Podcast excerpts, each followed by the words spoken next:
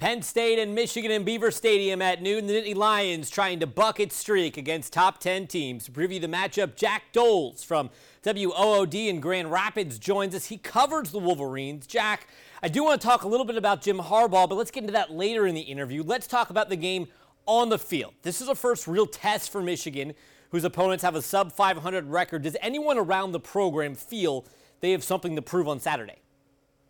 I think a lot of people do. I, I think a lot of people believe this is one or two in the nation team, no question. The talent level is unbelievable here. Jim Harbaugh even said earlier this week he thinks he'll have 20 guys drafted in this upcoming draft. But you look at those opponents they played, you know, last week they finally started playing guys into the second half, a little bit more third, fourth quarter. He's got to get some of these players who haven't had as many reps as they normally would, if nothing you can do about the Big Ten. Um, he's got to get some of those guys uh, in shape, and game shape for the fourth quarter. They've yet to be tested. I mean, they're rolling over everybody, Andrew. This is five straight games. They've scored 40 points uh, in Big Ten play. That matches a Big Ten record. But again, uh, this schedule has been so soft that uh, there will still be some question marks despite how dominant they've been all season. Yeah, there'll probably be question marks up until the end of the season with this schedule because Penn State and Ohio State, the only two uh, tough teams on that schedule. Now, quarterback J.J. McCarthy, he's a Heisman front runner. How much has he grown in the last couple years? Because it was just a season ago where teams were still kind of game planning to make McCarthy beat you, and clearly he is. Yeah, I wouldn't make that game plan right now. Uh, I'm, I'm not sure how you stop this Michigan offense. Again, they wait until they play a really good, serious defense like this weekend. But McCarthy has grown a lot. Uh, I believe he's going to be the one of the top three quarterbacks taken in this upcoming draft. Uh, he's got an unbelievable arm. He makes great decisions. Doesn't turn the ball over much, uh, but he's he's making throws to receivers that we haven't seen Michigan quarterbacks make in a long time. You know, you got to go back to the the times when they had the Tom Brady's and the Chad Henne's, and they they had you know NFL quarterback after NFL quarterback in here. It's been a bit of a dry spell for Michigan, but now uh, you look at JJ McCarthy, and there's no question he's got every tool in the book.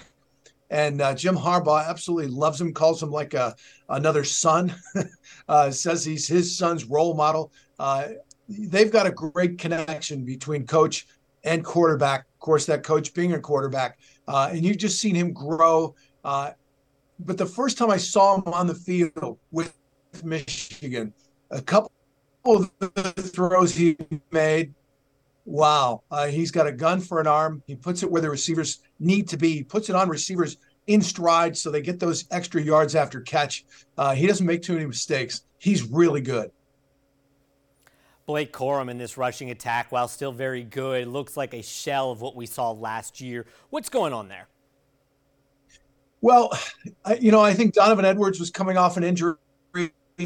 We're still waiting for him to break out, but you're starting to see him do some things in the passing game uh, and shed some tackles that he wasn't earlier. Uh, Blake Corum still leads the nation with 16 touchdown runs but we've we've not seen them break the big one. Uh, you know, they lost a lot of really good offensive linemen last year.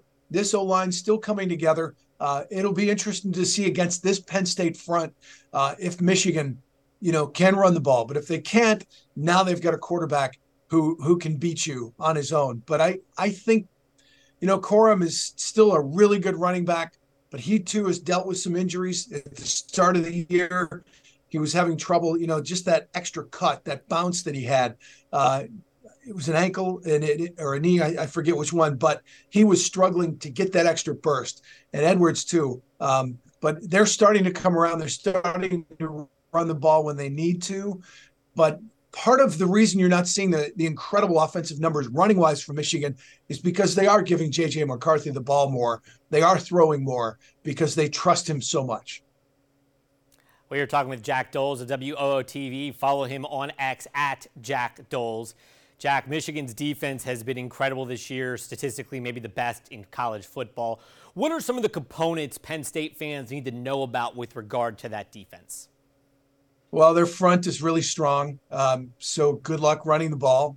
Uh, their cornerbacks are going to be very highly sought after in the NFL draft.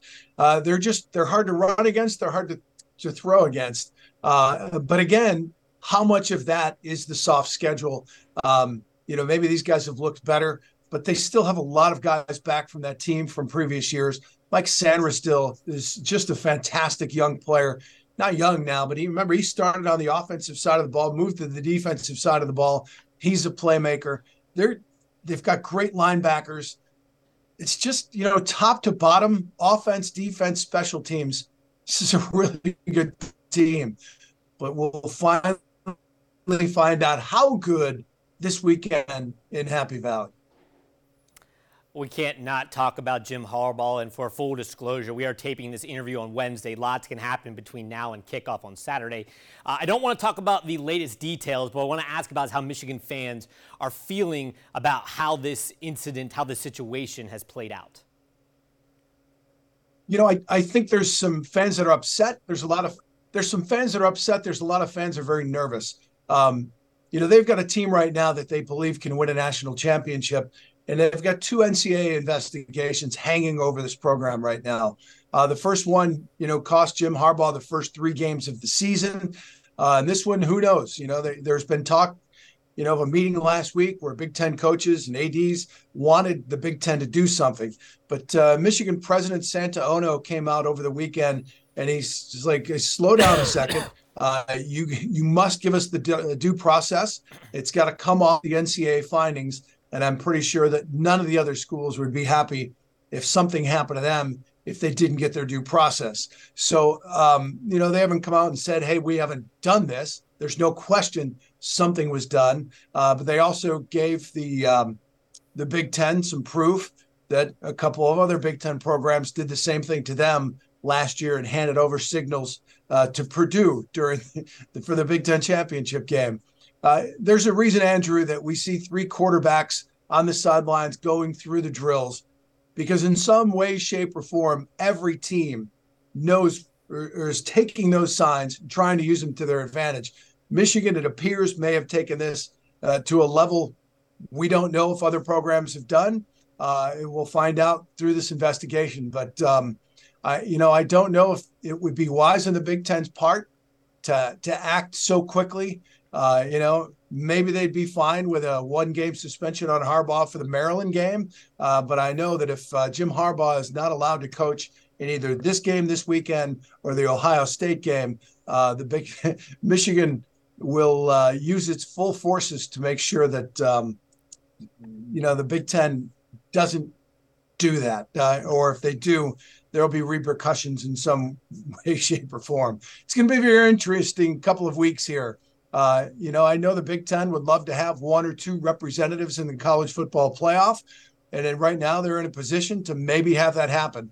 Uh, but again, we'll see how this all plays out. I would be very surprised if the Big Ten does anything before this season ends, because uh, they do have to do this, give them the due process. The Connor Stalions resignation letter last week said that Coach Harbaugh nor anyone on the coaching staff had anything to do with the scheme. How is that even believable? Uh, uh, I think from any standpoint, you would. That's a great question, uh, but it's still going to be the burden of proof to show sure. that Jim Harbaugh knew this. Uh, you know how these signs get from here to there, and then you look at the game tapes and you see Stalions right next to the defensive coordinator, the offensive coordinator on the sidelines, uh, and you just you wonder that very question. so it it'll be very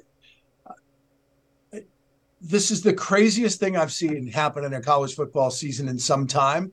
And uh, for this to happen at University of Michigan uh, and twice in a year with an investigation hanging over the program, uh, it's it's hard to believe. Um, but it's also crazy because you see with Jim Harbaugh this year, he has been until the second investigation, he's been looser, and you can tell he's got a relationship with his team uh, he just absolutely loves coaching these kids, uh, and they respond to him in a way that the early Jim Harbaugh teams did not.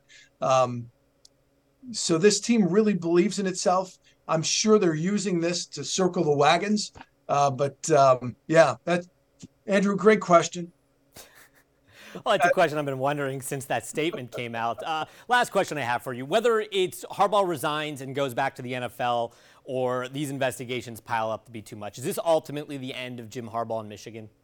Well, you know the the contract, which seemed like a foregone conclusion that would make him perhaps the highest paid coach in the Big Ten, uh, that still hasn't come to fruition.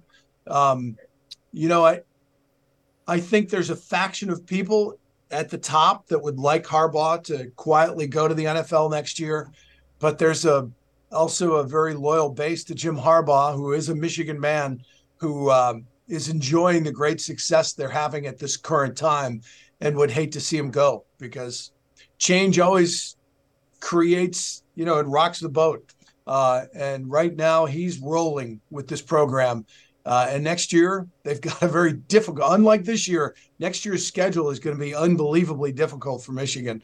Uh, and so, yeah, whoever takes this job, should Harbaugh jump to the NFL, and you know there will be opportunities for him there, uh, it'll be will they keep it in house? Can they keep it in house if this investigation is still hanging over the program?